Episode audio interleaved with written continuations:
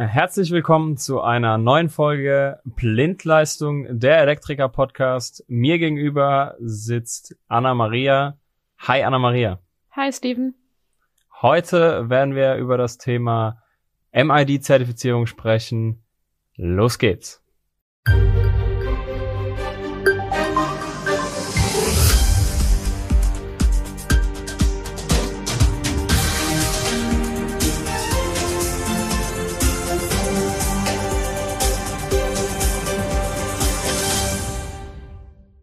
Also, Anna-Maria, die Themen Bekämpfung des Klimawandels, steigende Rohstoffpreise und auch die Energieeffizienzziele, die immer und immer sportlicher werden, sind derzeit einfach in aller Munde.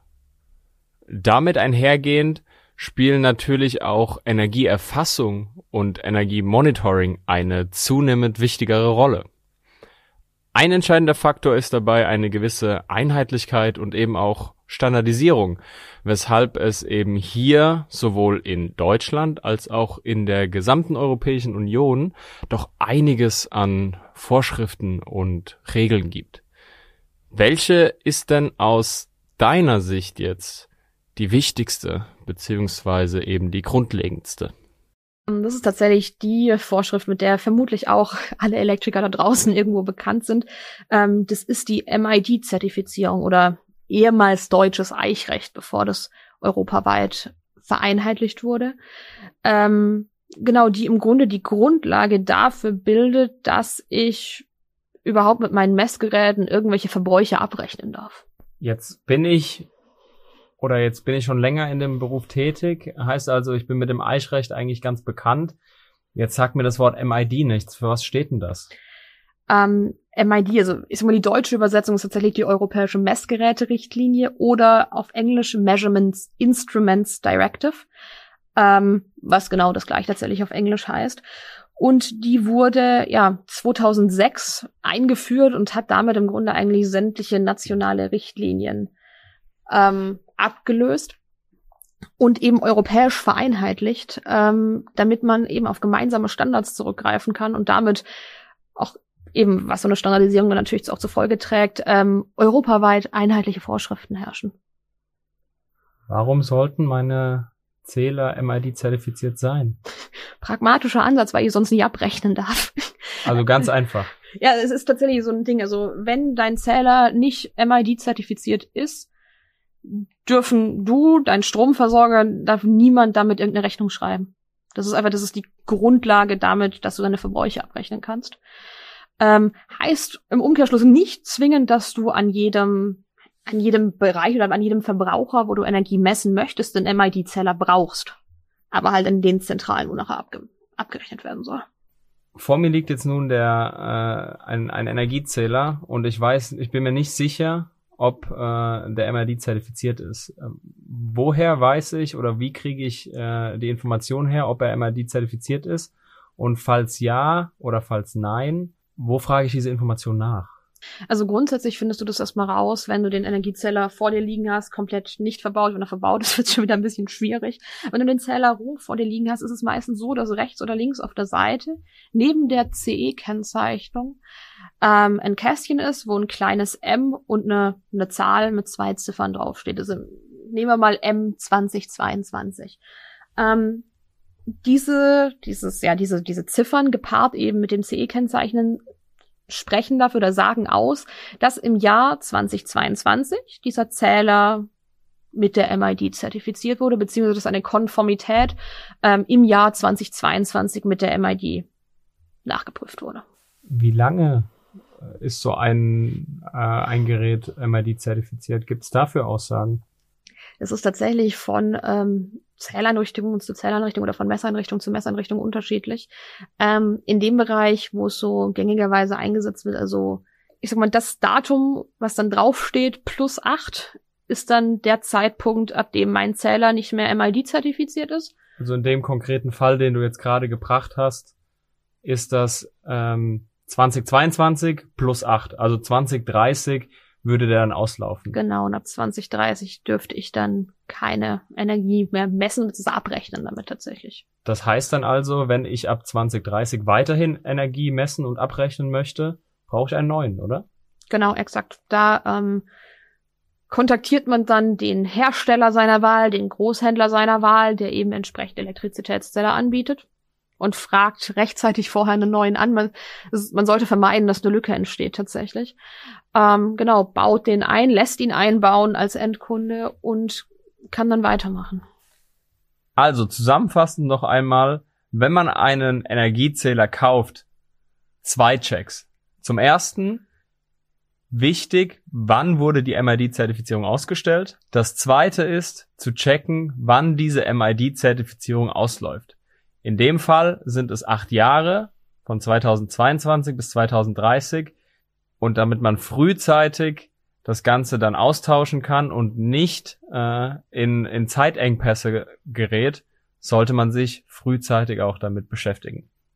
Ich würde das gerne nun mal mit dir in die Praxis umgehen. Äh, hast du da ein, ein Praxisbeispiel, an dem unsere Zuhörer das jetzt noch einmal ein bisschen besser verstehen können? Ja klar, so ein ist mal so ein gängiges Beispiel, was ich gerne verwende, sind tatsächlich Einkaufszentren unterschiedlicher Größe. Ähm, machen wir einfach mal spaßeshalber ein Einkaufszentrum mit zehn Geschäften draus, damit es auch eine gewisse Größe hat. Ähm, und da hat man dann als Einkaufszentrumsbesitzer natürlich entsprechend Mieter auf der einen Seite und auf der anderen Seite hat man selbst eine Stromrechnung mit dem Energieversorger zu begleichen. Wenn ich mir das also so von der grundsätzlichen Struktur her vorstelle, habe ich erstmal einen typischen EHZ-Zähler ähm, oben dran sitzen. Der ist dann quasi derjenige, mit dem ich dann am Ende auch die Abrechnung mit meinem Energieversorger stelle. Und dann habe ich da unten drunter die einzelnen Zähler für die ganzen kleinen Geschäfte, die in diesem Einkaufszentrum sind. In unserem Fall sind es mindestens zehn, weil ich ja auf jeden Fall sämtliche Geschäfte abrechnen muss. Vielleicht will ich dann aber noch einen separaten Zähler für meine Eigenverbräuche haben, weil und eine Tiefgarage drin ist, weil ich noch einen Technikraum zu äh, betreiben habe, weil vielleicht meine eigene Verwaltung dann noch mit drin sitzt. Ich habe also im Endeffekt so eine Baumstruktur, einen zentralen Zähler oben, zehn Zähler für die Geschäfte unten drunter, plus eben, sagen wir mal, der Einfachheit halber noch ein Zähler für meine Eigenverbräuche. Ähm, und dann ist es grundsätzlich so, dass eben sämtliche der Zähler für die Geschäfte müssen alle MID zertifiziert sein. Ähm, schlicht und ergreifend, weil ich mit denen eine Abrechnung machen möchte. Der EHZ-Zähler an sich, der hat auch eine entsprechende Zertifizierung, der ist aber nicht meine Baustelle als ähm, Einkaufszentrum. Das ist die Baustelle des Energieversorgers, der muss nämlich dafür sorgen, dass die eingebaut werden. Und genau so ist es dann so, wenn ich sagen wir mal, am Monatsende dann entsprechend die Rechnung von meinem Energieversorger bekomme, ähm, kann ich das dann entsprechend auf meine, ja, auf meine Einzelmieter, auf die zehn Geschäfte aufteilen. Beziehungsweise, wenn dann am Jahresende oder am Ablauf des jeweiligen Messjahres entsprechend die Gesamtrechnung kommt, kann ich dann damit auch Nachzahlungen oder Rückzahlungen zum Beispiel auch koordinieren, eben basierend auf den jeweiligen Verbräuchen. Und die müssen wie die Theorie auch schon sagt, alle MID zertifiziert sein. Sonst darf ich keine Abrechnung machen. Ich möchte jetzt aber auch noch als Betreiber dieses, dieses Einkaufszentrums möchte ich jetzt auch noch ein, ein kleines Energiemonitoring-System äh, mit einbauen, um zu, um zu sehen ja auch, wo sind die Verbräuche, was sind die Verbräuche und was kann ich eventuell auch optimieren. Muss das denn auch dann MID zertifiziert sein? Ähm, nee, oder ich sag mal so, Jein ist tatsächlich die eindeutige Antwort. Ähm, solange ich mit diesem System keine Abrechnung mache, muss das nicht MID zertifiziert sein. Das muss, müssen tatsächlich nur die Einrichtungen, an denen ich dann nachher, wo ich hingehe und auch die Verbräuche ablese zum Beispiel, die müssen MID zertifiziert sein. Da muss eben nachgewiesen werden, dass die entsprechenden Toleranzen liegen, damit dann auch eine Abrechnung erfolgen kann. Mein übergeordnetes Monitoring-System muss es nicht sein. Wichtig ist aber zum Beispiel auch, wenn wir jetzt nochmal zu den klassischen Energiezählern zurückgehen, häufiger hat man ja auch mal entsprechende höhere Ströme, sodass beispielsweise Stromwandler mit eingesetzt werden müssen. Das ist auch ganz wichtig. Mit der Frage werde ich auch häufiger konfrontiert. Ähm, wenn ich einen MID-Zähler habe und das ist eben ein Wandlerzähler, dann muss ich auch MID-konforme Stromwandler davor setzen. Sonst darf ich nicht abrechnen tatsächlich. Also bezogen auf dieses, ich sag mal, kleine Wandler, äh, kleine Wandlersystem, das kleine Zählersystem, ähm, müssen tatsächlich eben sämtliche verbaute Komponenten tatsächlich am Ende des Tages MID-zertifiziert sein, sonst ist keine Abrechnung möglich. Also noch einmal zusammenfassend. Thema Abrechnung ist genau dieser wichtige Punkt. Sobald ich abrechne, sobald da irgendwas mit, mit Abrechnung im Raum steht, brauche ich eine MRD-Zertifizierung. Ansonsten brauche ich keine. Exakt. Im Umkehrschluss heißt es auch, weil ähm, da auch häufiger mal Kunden mit Fragen auf mich zukommen. Grundsätzlich heißt eine MID-Zertifizierung, dass man abrechnen darf. Das ist einfach europäisch, europaweit festgelegt. Ähm, braucht man also nicht nochmal den Hersteller fragen, geht es, geht es nicht. Nee, wenn das Ding eine MID-Zertifizierung hat, ist gesichert, dass abgerechnet werden darf. All die Informationen, die ihr heute über unseren Podcast bekommen habt, äh, habt ihr auch noch einmal zusammengefasst in unserem Elektrospicker mit dem Thema MID-Zertifizierung versus Zertifizierung zur Trittmengenabgrenzung. Wie immer findet ihr die in unseren Show Notes. Und ich würde mich freuen, wenn ihr wieder einschaltet, wenn es beim nächsten Mal heißt Blindleistung der Elektriker Podcast.